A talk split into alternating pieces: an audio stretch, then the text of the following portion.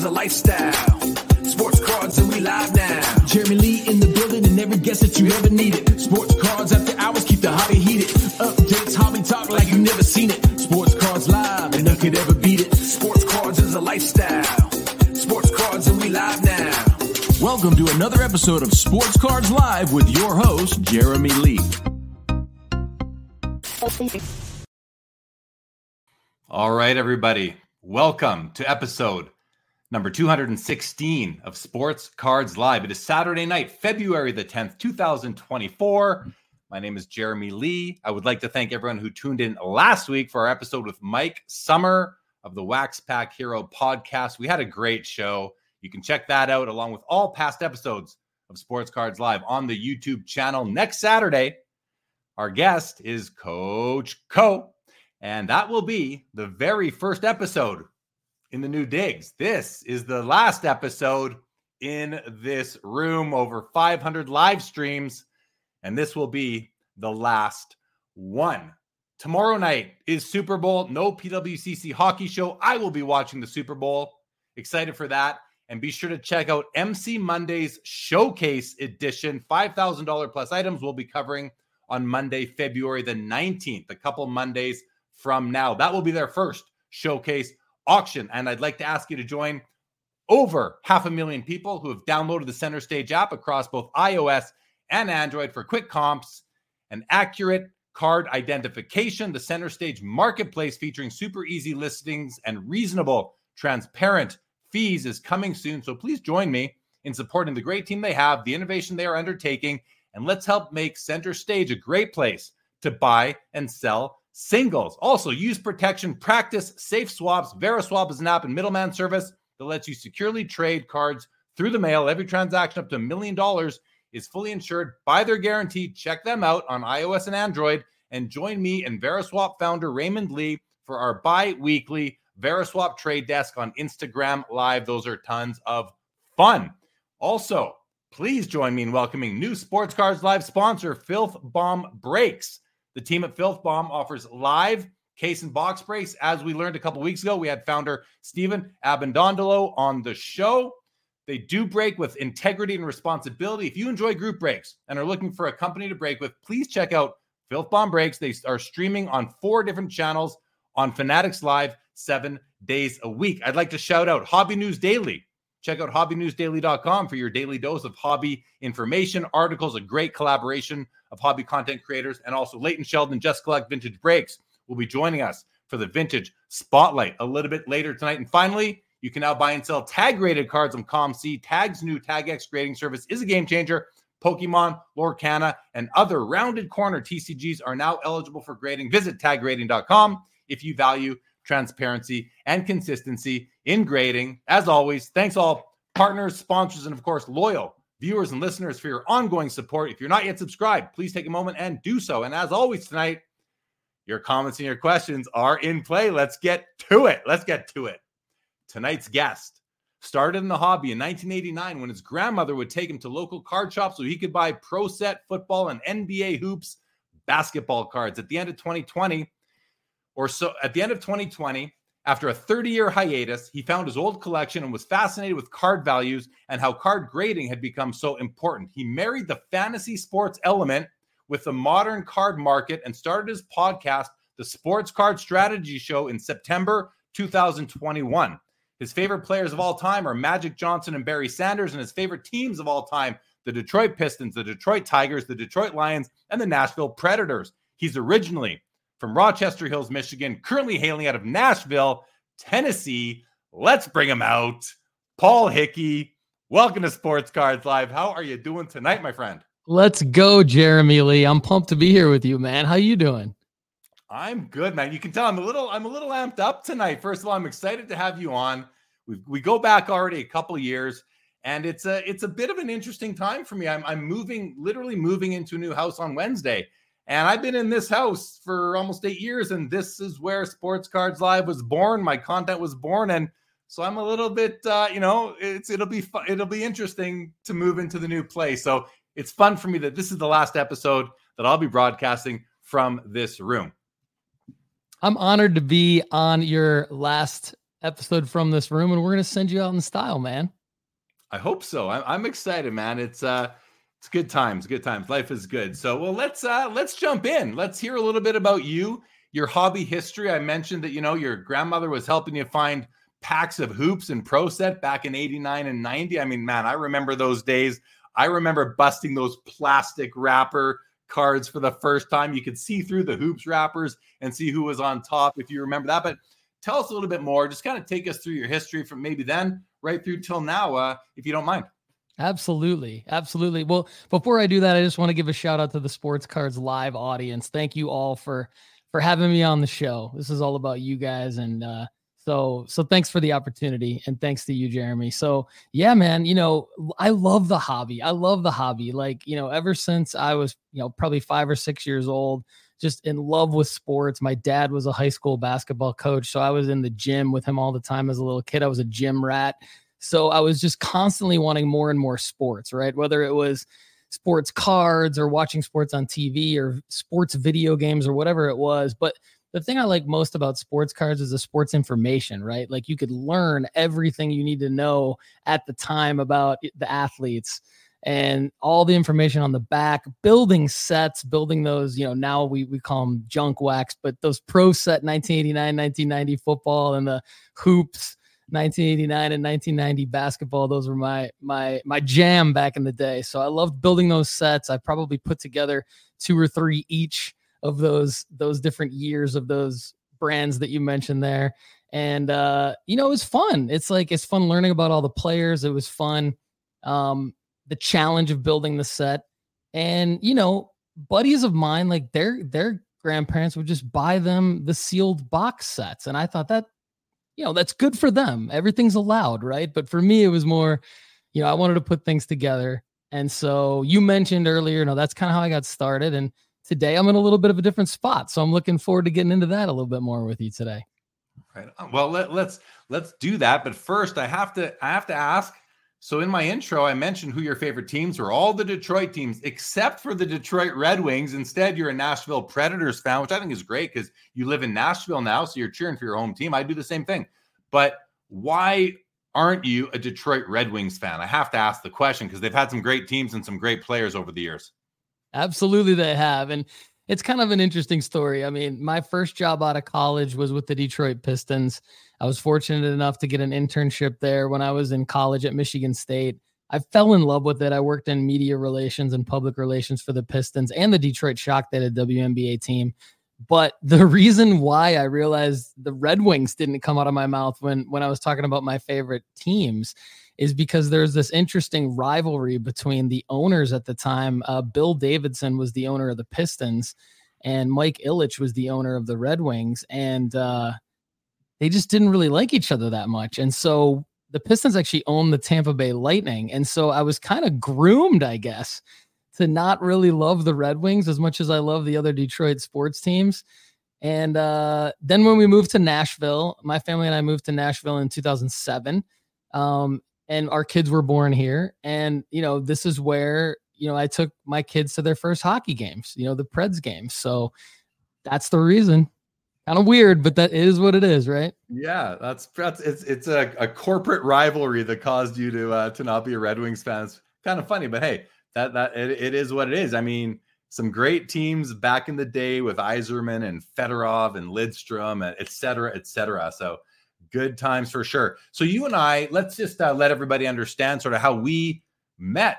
And I'm gonna I'm gonna let I'll say where, but I'll let you tell the story. Uh, we met almost two years ago at the very first Mint Collective in Las Vegas. Uh, you you approached me, and um, I'll let you tell the story.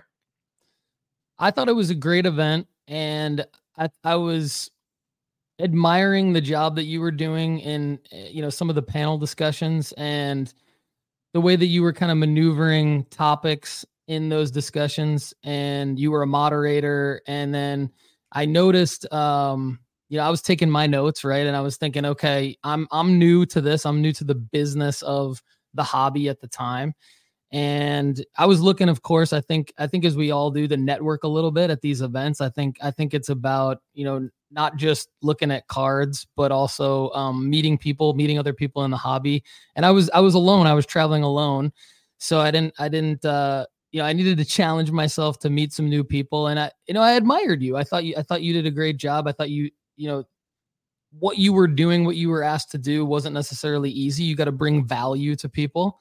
Um, you have to ask the right questions and you have to keep things moving. And so I admired that about you. And I thought, you know, you honestly, that's something I would like to do one day. I'd like to be involved in maybe doing something like that at an event in the hobby. And so um, then I noticed you you were at the tag booth as well.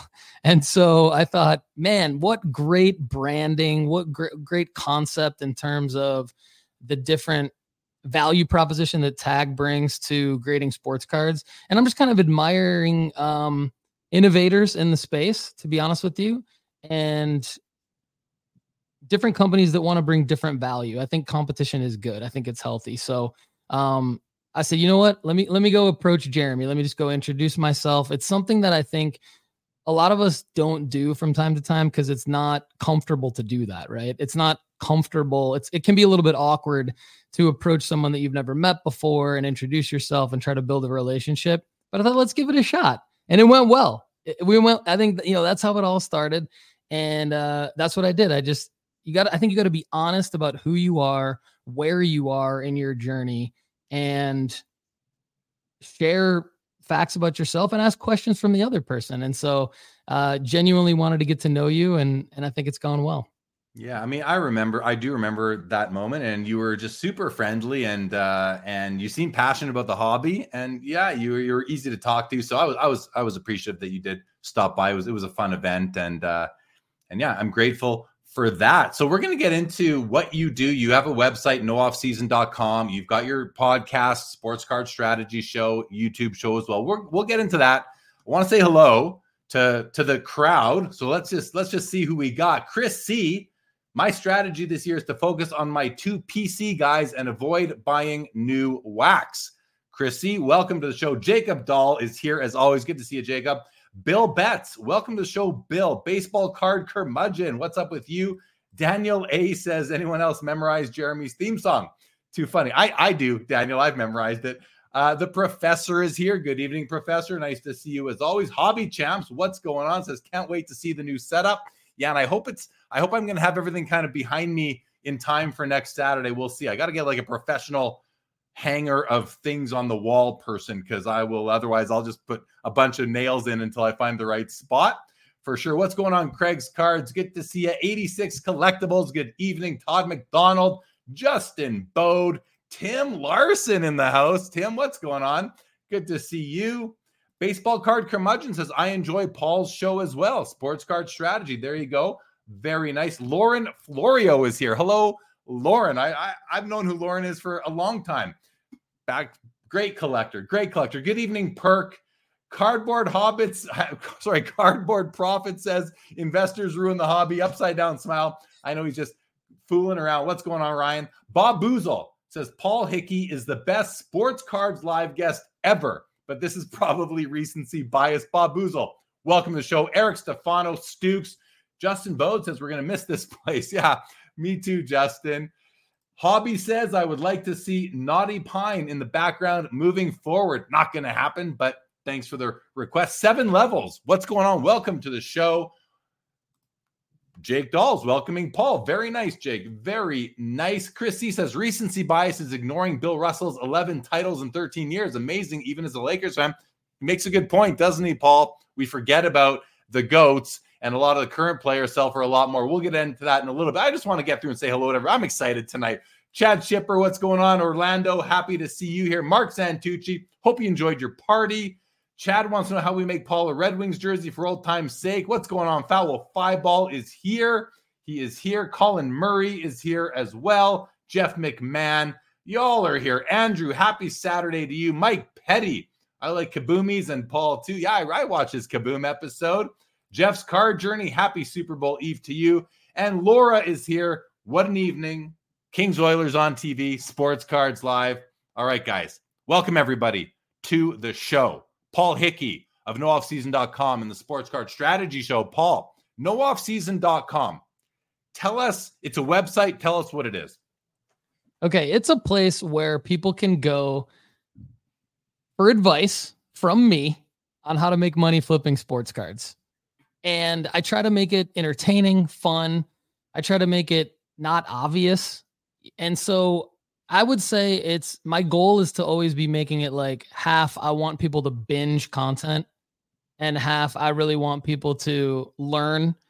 And what I mean by learn specifically is like I believe that we're all going to enjoy the hobby more if we make decisions with our money that result in either immediate cash with flips, if that's your goal, or if your goal is to PC more long term, build a collection that increases in value.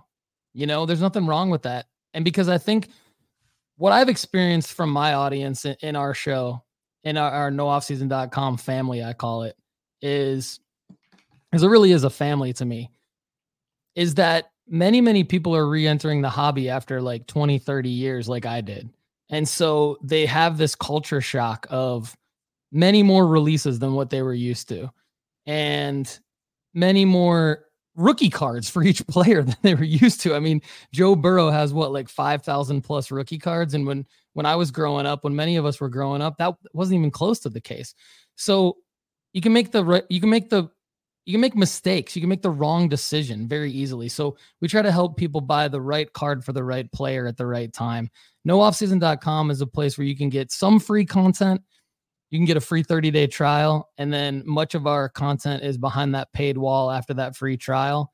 So you can you can taste for 30 days. You get you get everything in that free 30 day trial to give you the the decision is whether or not you want to stay. And we hope you stay. And the Sports Card Strategy Show obviously is free. We go live uh, Mondays and Wednesdays, and we're on all the podcast apps. So love doing what I'm doing there, and that's kind of how the whole ecosystem works. So tell us about a, a component of of the nooffseason.com website is what you call sports card school. And that's interesting. I mean, we've I've seen over the past several years courses and you see some Instagram or Facebook ads here and there people trying to sell their plays or sell their their program. How do you differentiate like what is sports card school and how do you differentiate it from some of the other offerers of services that we see sometimes? Yeah, great question. Sports Card School is something we started at nooffseason.com in November of 2023. And it came about based on a couple different factors. Number one, I felt like we needed something other than premium articles. And we have the Overflow Show, which is a premium members only podcast. And essentially, the format of the Overflow Show is to ask, to allow all of our members to ask unlimited amount of questions throughout the year. Some people ask three, four questions per show. You know, I'll get like flurries from certain people at at one time of the year, and then they'll kind of go dark, and then they'll come back. But they get unlimited advice throughout the year. And the format of that is in a premium members podcast on Fridays. So that still exists. I felt like we needed something other than those two elements to provide maximum value to the premium members. And I felt like there was a gap in content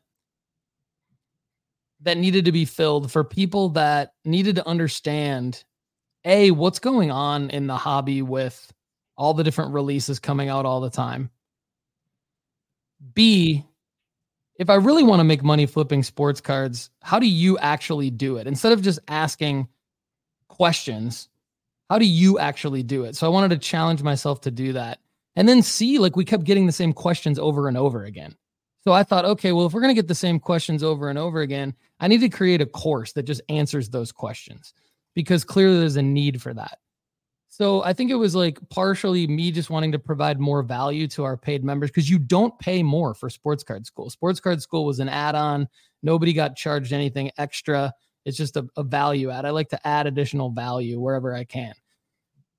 But also, it was like, okay, well, if we can make evergreen content that's relatable to everybody all at the same time, that makes the most sense from a business standpoint. So we've gotten positive feedback. I think everything's a work in progress. I always want to try to make everything better. I'm never done.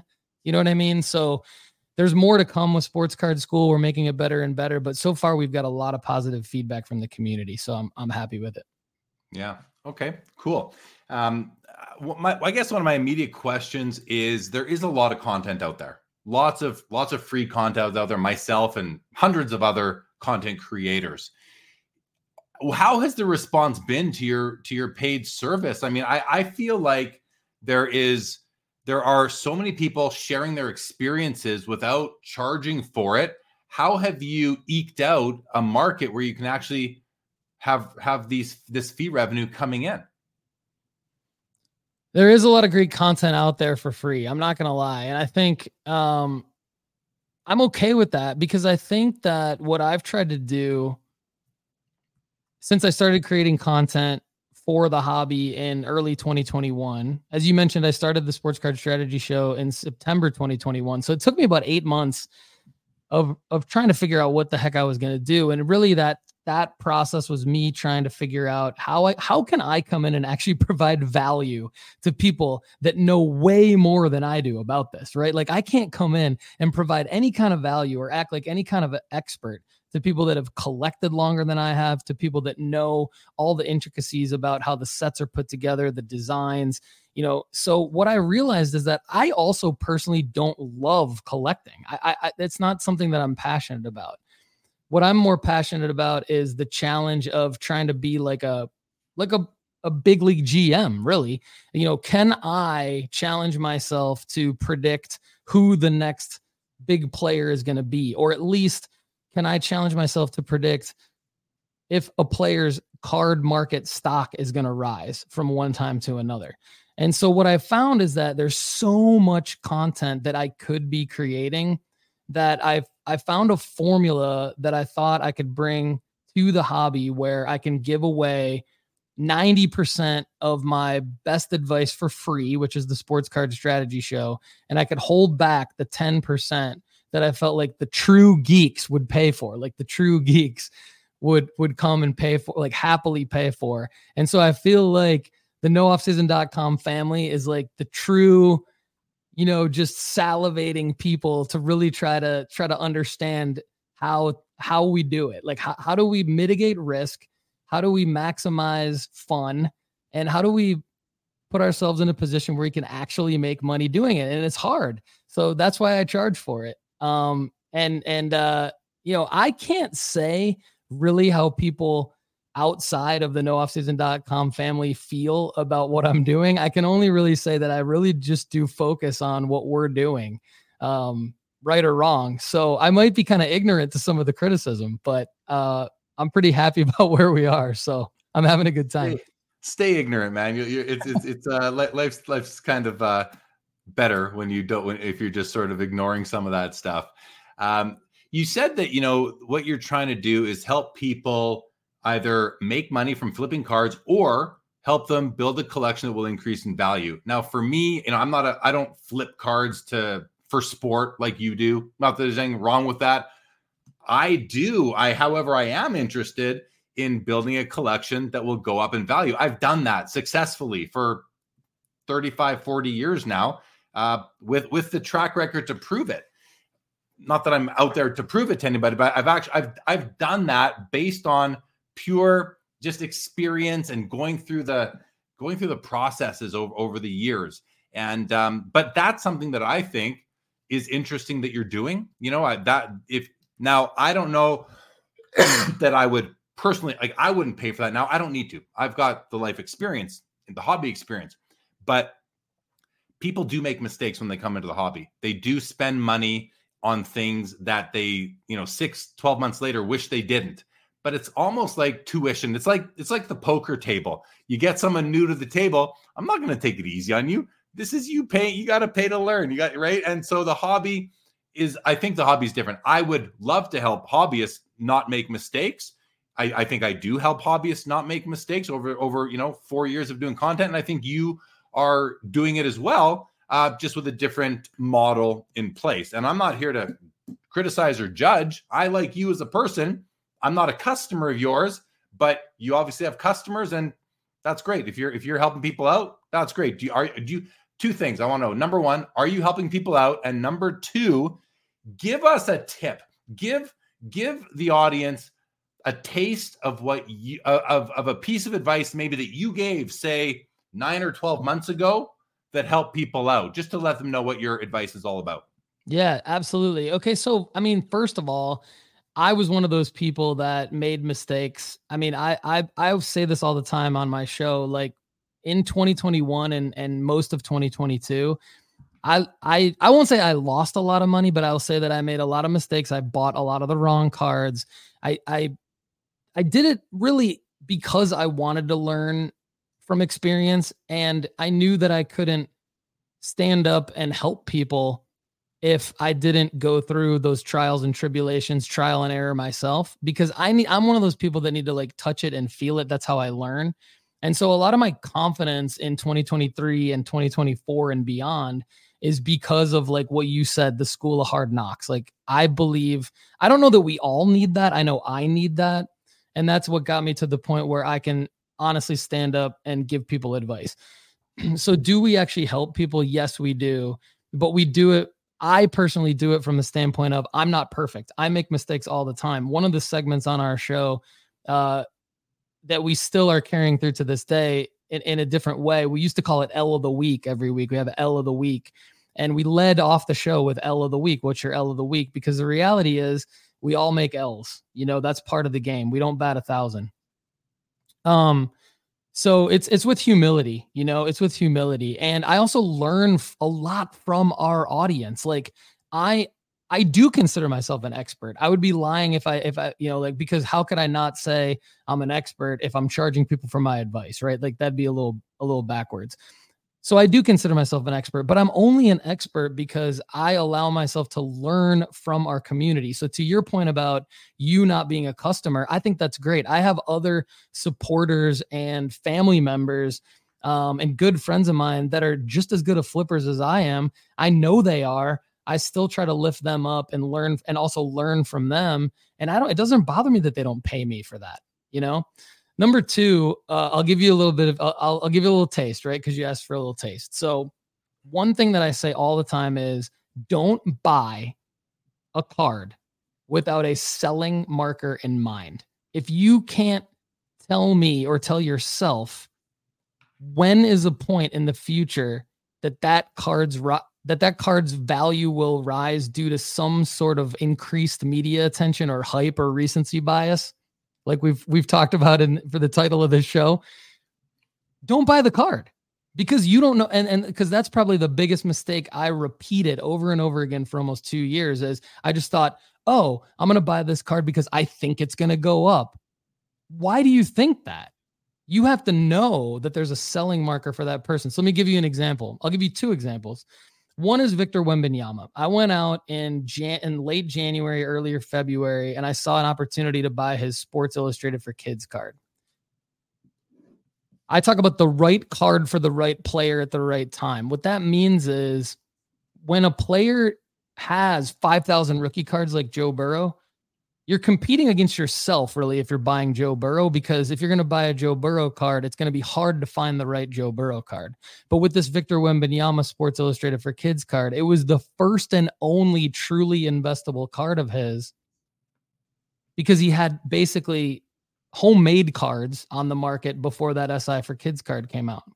Well, all, I also had learned from the previous couple years of trying to make money flipping that there were going to be more Victor Wembanyama cards coming out. So that one was going to become pretty obsolete pretty quickly. So I had to identify a runway, right? So I knew that the runway was going to be short. I didn't know when the next Victor Wembanyama card was going to come out, but I knew that when it did, it was going to plummet the value of the SI for kids card. So I went out and I said, okay, I've got a little bit of a formula here, but I need to know something else. I need to know the selling marker. What's the selling marker? I said, okay, if by chance there's no other Victor Wembanyama cards that have hit the market before the 2023 NBA draft, I know that in June, the entire sports world is going to be focused around late June, Victor Wembanyama being the number one pick. So that's my selling marker.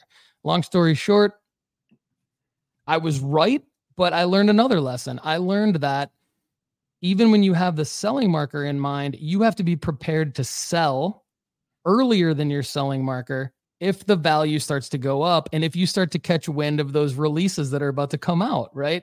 So I ended up selling all of my Victor Wembanyama cards. Total, I was all in about $500 on the cards themselves, including the grading fee at PSA. I ended up with a total net profit of around $2,500. I sold all but one card during the NBA draft lottery announcement that the Spurs had gotten the number one overall pick. So I sold them about six weeks before I thought I was going to sell them. And then something clicked in me like, this is repeatable. This is repeatable. And so now we're just continuing to repeat the process. And we've built these guidelines that are similar to that throughout all the sports. We take guidelines and we marry them together to form strategies and then strategies can be repeated into plays. And so I'll reference that as a Victor Wembanyama play. But there's dozens and dozens more that we talk about for free on the Sports Card Strategy Show and behind the paid wall at nooffseason.com. All right. Oh, yeah, good. I, I appreciate the taste uh, with a nice specific answer. uh, I want to go through a few comments. Then we're going to get into the vintage spotlight segment with Leighton. You you came with a question for Leighton, didn't you? I did. Yeah. Good. Good. Okay. We're going to do that. Uh, Leighton's back there. Leighton, give me two seconds. I want to go through a few comments here, put a bow on what we just talked about. Then we'll start the vintage spotlight segment. Mike Petty says, I need free content. My name is Crime and Crime Don't Pay. Uh, Mike Petty, love it. That's that's great. Michael H, what's going on? Mike Robo says, an episode about exploitation. I'll pass. Mike, I just want to thank you for dropping in and uh, and, and just thank thanks for saying hello. Mike Petty says, I'm worn out. Too many releases, chase cards, hits, hangers, and breaks.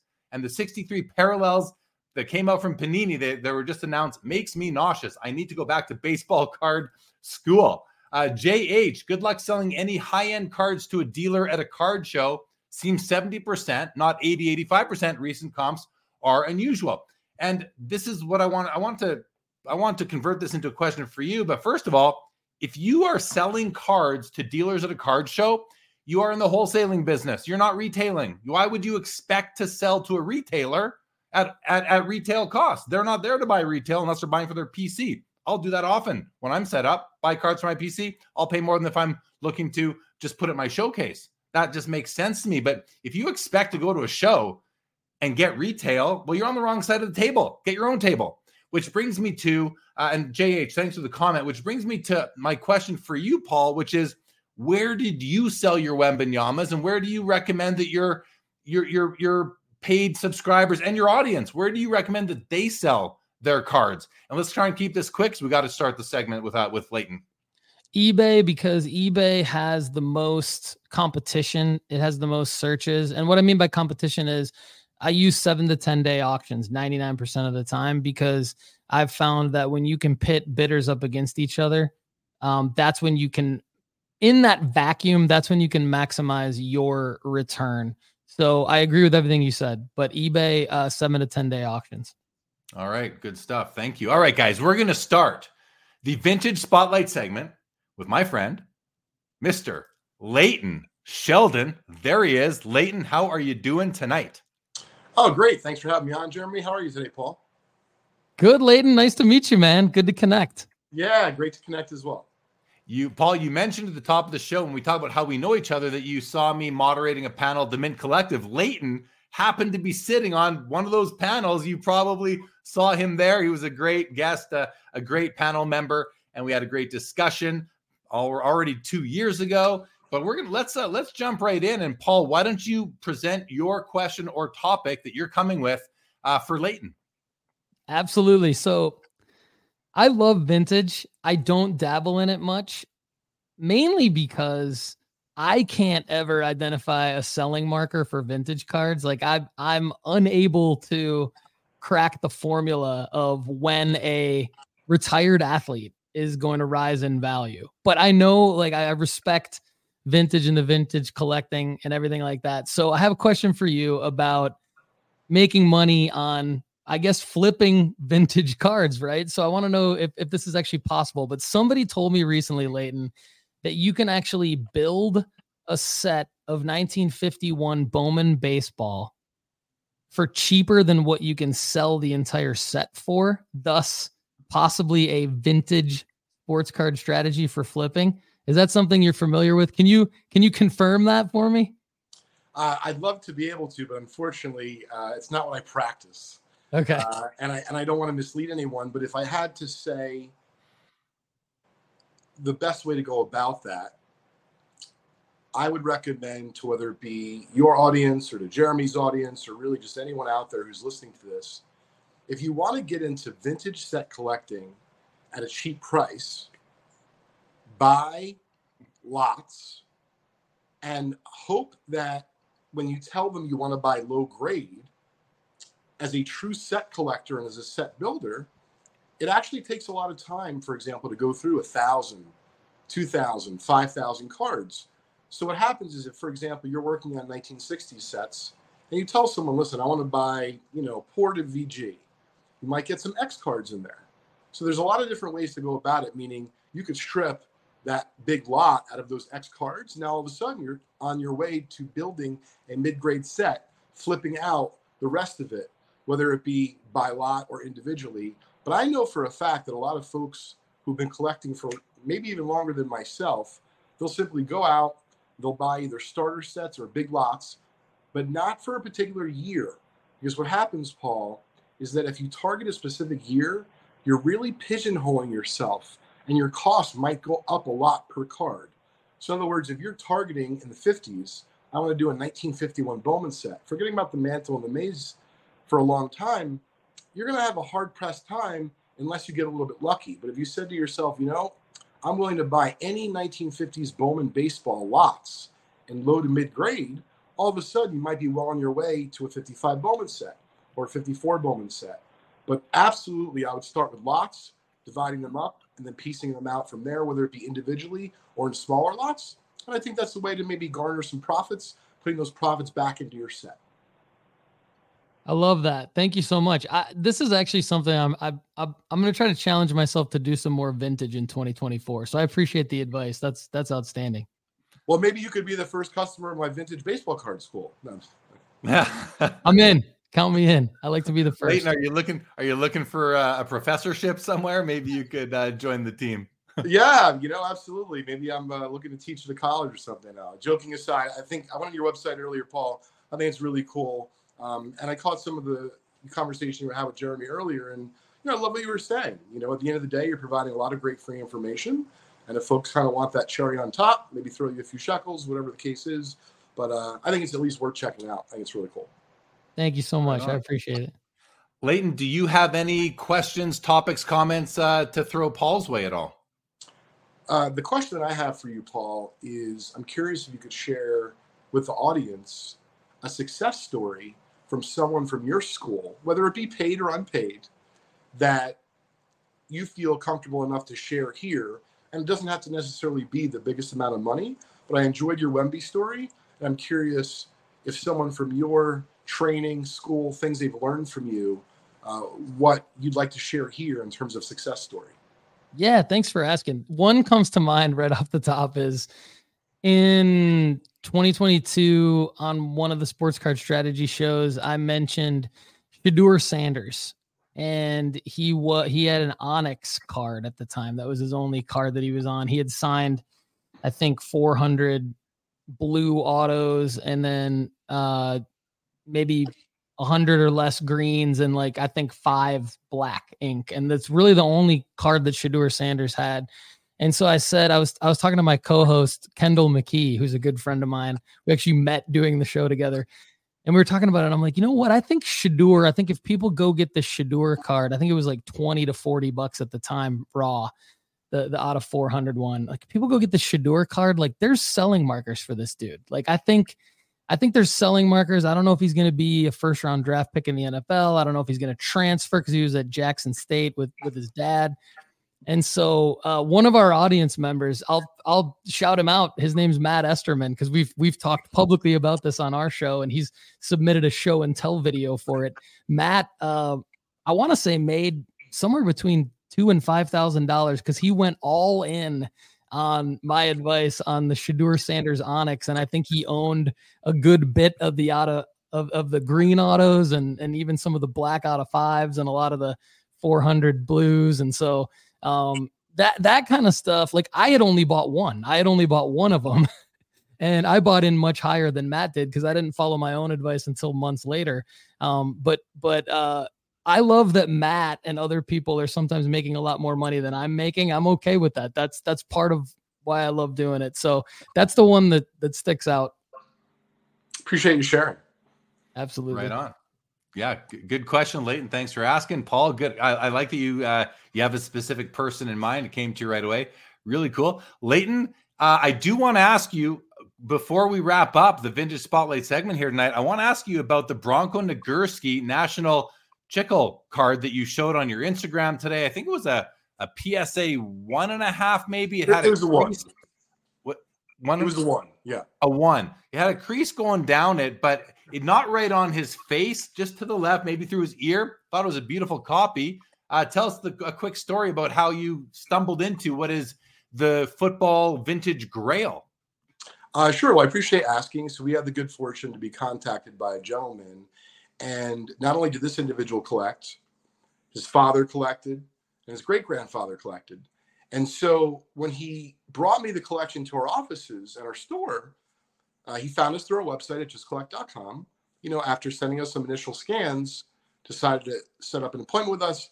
Uh, came in and was very careful to tell me, you know, this is kind of this was granddad's collection this was my dad's collection, and this was mine. And he was kind of like embarrassed with his a little bit because he's like, you know, I don't think my collection's very good. He would hold his head low. You know, I'm like, you know, it's okay. We're not judging you no matter what.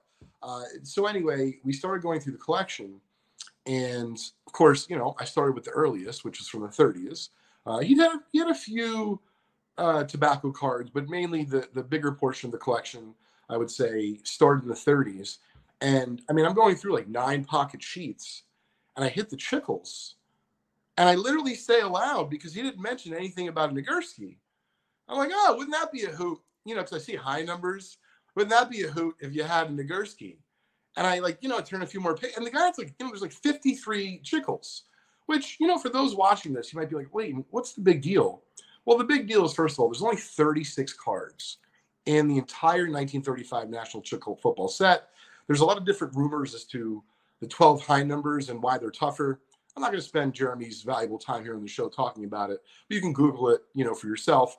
Um, but anyway, at the very least, uh, if I was going to offer someone some advice out there, whether it be you're an amateur treasure hunter or whether it be you're a professional or anywhere in between, if you go and have the good fortune to take a look at some fresh vintage cards, and you know that in that set there's only 36.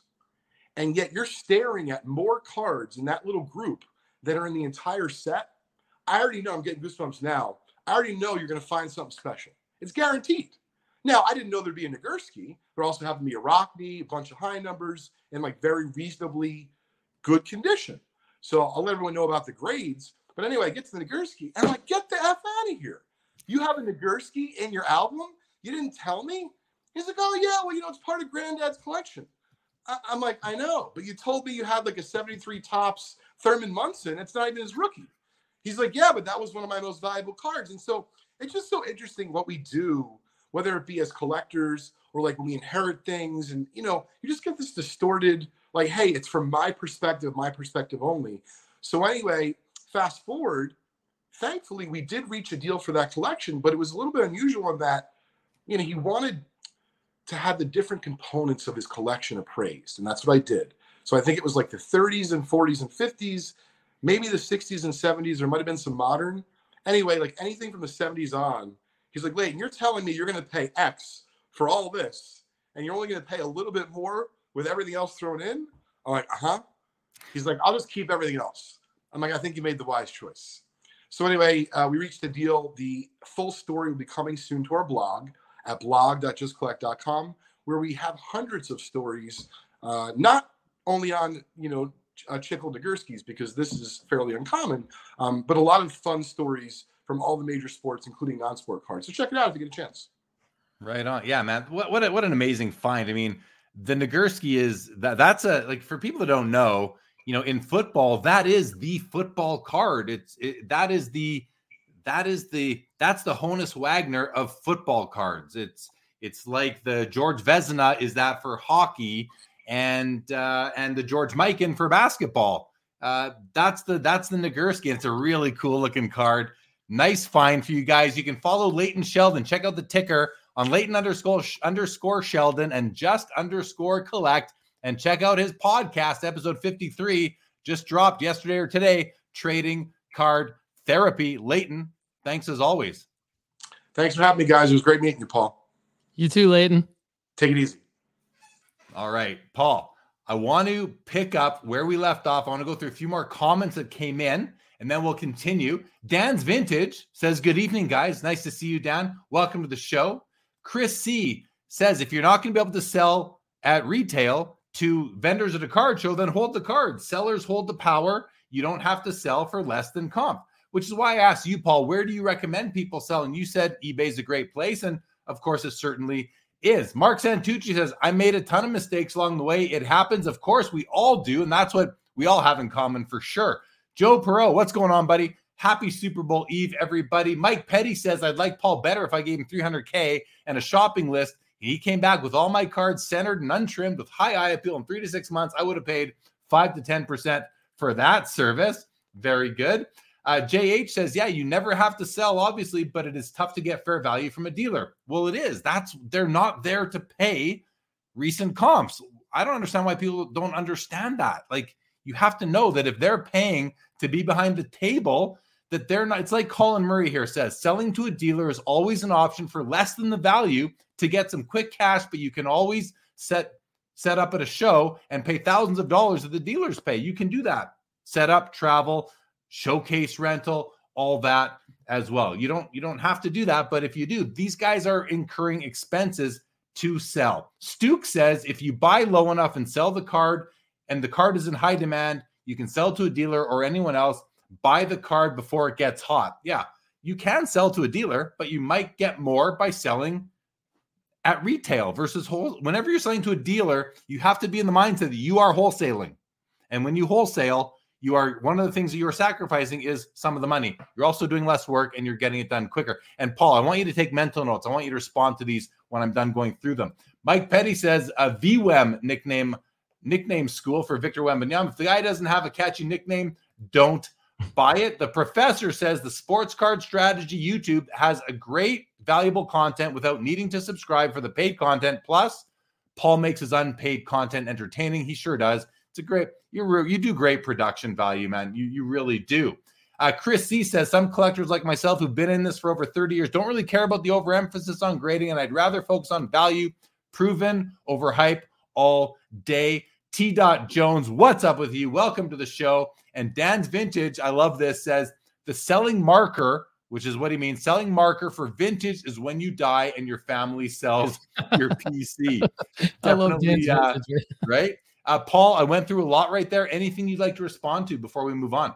Yeah, I think the general theme that I want to comment on in terms of of selling to vendors, I mean, what comes to my mind is think about your audience, right? Like the chances that you're going to take your cards to one person or like maybe two or three people standing behind one table and that they're going to be they're going to happen to be the people that want to pay the most amount for the cards that you happen to have is just a very unlikely scenario in life. So while you are in a qualified place, you are taking it to a vendor at a card show it's counterintuitive to think that you're going to maximize the amount of return on that. And that's why I said eBay earlier, because what eBay, and it doesn't have to be eBay, but any kind of auction format on an on a platform that protects the buyer and also has a lot of eyeballs on it, you're just going to maximize your chances because you're pitting people up against each other that are interested in that particular card. And so when you're taking, it's like if it's like if I were to just DM one person on Instagram and say, Are you interested in this card? I mean, the chances are no, unless it's just a ridiculously outstanding card, you know? So I think part of it is you have to look at what cards you have, and part of it you have to look at what's your audience. If your audience is one to three people, you're just drastically limiting the chances to maximize the profit. If your audience is 20 million people, like on eBay, you're going to make more money. That's a really, really good piece of information for anyone who just doesn't get that. You know, but the the difference between selling to a dealer at a card show and selling on eBay or PWCC or any other platform is the timing. At the card show, you're going to get that cash right then and there, or they'll transfer you the money, whatever. That that is immediate in most in 99% of the cases. Whereas if you're selling on eBay or PWCC or wherever, you have to wait for their buyer to pay, and then they've True. got to send you the money. There's a little bit a little bit more friction there, but it's still. I mean, these things still happen pretty quickly overall. It, and you're right. It's a trade off, right? It's like neither one's perfect because I know you gotta you you know especially if you're selling on eBay, they take the fees out, and so so sometimes you know weird stuff happens with with how cards are priced and stuff like that. But I think that um everything is allowed. There's no wrong answer, but I think the more that you play the game, the more reps you have, the more you kind of see what works for you. And you know, to me, it's not, you know, because again, we're talking about where I'm coming from, I'm coming from only buying with a selling marker in mind, right? So part of my whole process is to think about selling on eBay at the selling marker. I might not be at a card show during the selling marker. So I totally understand all of you in the audience might not be thinking that way and maybe maybe the card show is the way to go for the reason that Jeremy said get that cash now and there's nothing wrong with that. Yeah, I mean uh, the the the eBay sort of option does have other issues, but you are like you said, what I think was really astute that you said is you're pitting all the people that want that that want that card against each other, and a bidding war may break out. Oftentimes they do, and whether you like it or not, eBay has the most eyeballs in this in our hobby slash industry. I think that that's just the way it is, and it's uh, so if you know that's where you're going to get a lot of exposure. Uh, and you are, you know, versus just taking it to a couple of dealers at a card show and do they even want what you have? I mean, you have to, right? So you might, you might, someone might say, well, I don't really want this. So I'm only willing to pay you 60% of what I think they're worth because I don't really want it. But if you sell it to me at 60, I'll take it. Well, don't take that as this guy insulting you. The guy doesn't want your cards. All he wants to pay you. He's in just as much as you're entitled to ask for the for comps. He's entitled to offer you whatever he or she wants. There's no, like you said, there really are no rules there. Uh, Mark Santucci wants to know: Is Bronco Nagurski more valuable than Sammy Baugh? Yeah, I, I think I think uh, as far as their first cards go, he certainly is. Mark and the Cardboard Corner. Welcome to the show. Cardboard Corner says hello. Uh, love and follow both shows. Great content, guys. Thank you, thank you, Cardboard Corner, for letting us know that you uh, you're enjoying this. Colin Murray says dealers have a list of customers looking for cards, so eBay isn't always the answer. Tax free at a show and having the card in front of you is always a premium. One thing I just want to say about tax free at a show is that it's not really tax free. It's tax free because someone's breaking the law. Someone is breaking the, the code or the, the, the, the code, the IRS code of the Income Tax Act in Canada or wherever. Someone, somebody is not being on the total up and up. So yeah, you should probably be register. You should probably be declaring all your income you probably should be declaring all your all your now if you are selling at a card show and that and that in, in a jurisdiction that has sales tax and you're not collecting it well you are collecting it it's coming off the top of your of, if i sell you a card for 100 bucks and i'm going to be on the up and up i'm going to only really get whatever 92 93 of it the rest is going uh, to the government for tax so uh, you got to keep that in mind and you know uh, most bob boozle says i follow most laws yeah i mean but some some are some have more serious repercussions if you get caught, and um, I guess you gotta you gotta consider that. So, uh, but it, it's worth mentioning that this is a hobby that is kind of I think the the participants, Paul, have very often, like you mentioned earlier, that yeah, you can sell on eBay, but you're going to pay the fees. Well, yeah, you are. That's the fee for using their platform that they've built. That's their business. Of course, you're going to pay their fees because you're not paying rent to your landlord. You're not paying for utilities all you're paying are the eBay fees, which is kind of the, the substitute there. But at the same time, you also are many, I don't know who, because I don't ask every dealer at card shows or I don't even ask anybody, but a lot of people are paying taxes on the cards that they're selling and um, or the profit. You know, it's not on the gross revenue; it's profit minus cost. That's your net income. That's what you should need to be declaring. And if you're not, um, just be careful because they can't. You might get that letter and even if you don't get a 1099 in the US or or whatever income form up here in Canada, just because they don't send it to you because they don't have to because it's under 600 bucks or whatever doesn't mean it's not taxable to you. Anyway, this is not a, a show on tax advice, but I'm just letting you know. Uh, you know, you might need to. Some of you guys might need to be looking over your shoulders out there. What do you think of all that, Paul? I think you're absolutely right. I mean, I think it's it's part of the overall play when we talk about how much we take away profit wise from each individual play, but really at the end of the year, it's it's supposed to be your your total revenue minus your expenses and and then your net income and you're supposed to pay taxes on on all of that. So um you know we we take that into consideration even if we're selling at card shows which i want to add like what you said about get on the other side of the table it's brilliant too because I was on the other side of the table at Culture Collision a couple weeks ago for the first time ever as a vendor, and it was awesome. I loved it.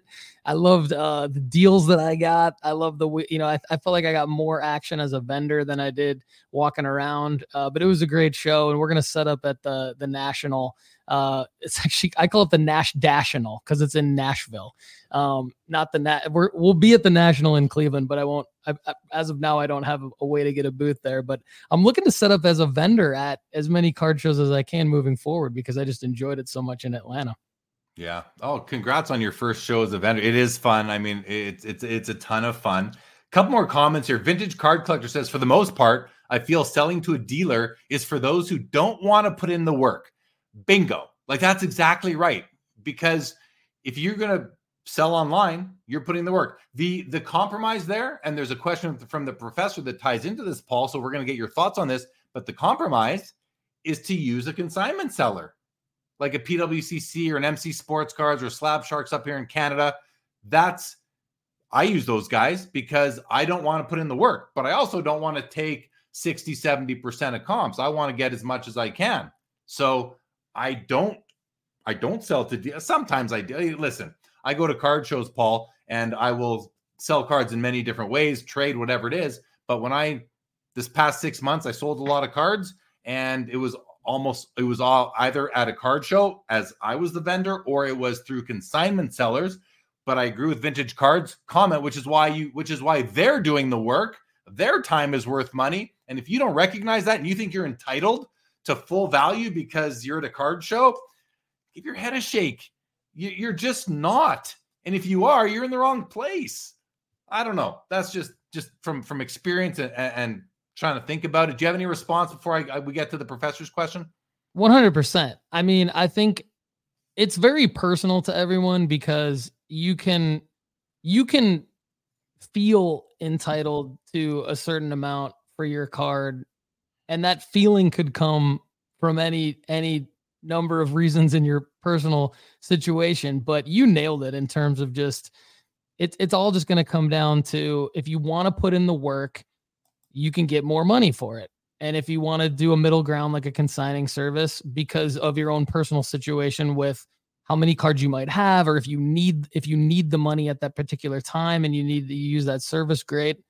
Um but yeah if you just want to walk up and expect somebody to pay you something for it, I think you're you're mistaken because you know you have to look at this like this. We're we're in a hobby that is unique to the fact that we can get money back for our enjoyment. You can't go golfing and then and enjoy that round of golf and then also get the money back for the round of golf 6 months later.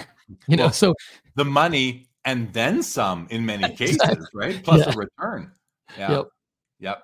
Here, let's get to the professor's question. Does Paul ever use consignment services or will Sports Card Strategy provide this service in the future as more vertical integration offering to the Sports Card Strategy family? He's giving you a business idea here, Paul. The professor. I love it. Um, so I mentioned a minute ago, it's a little bit personal for everybody. So like if you need a if you need money and you need to move cards at a particular time for a personal reason, consigning services could be the way to go for you. I'd never use consigning services. I think the number one reason is because it doesn't fit with my strategy. I want to sell at the selling marker.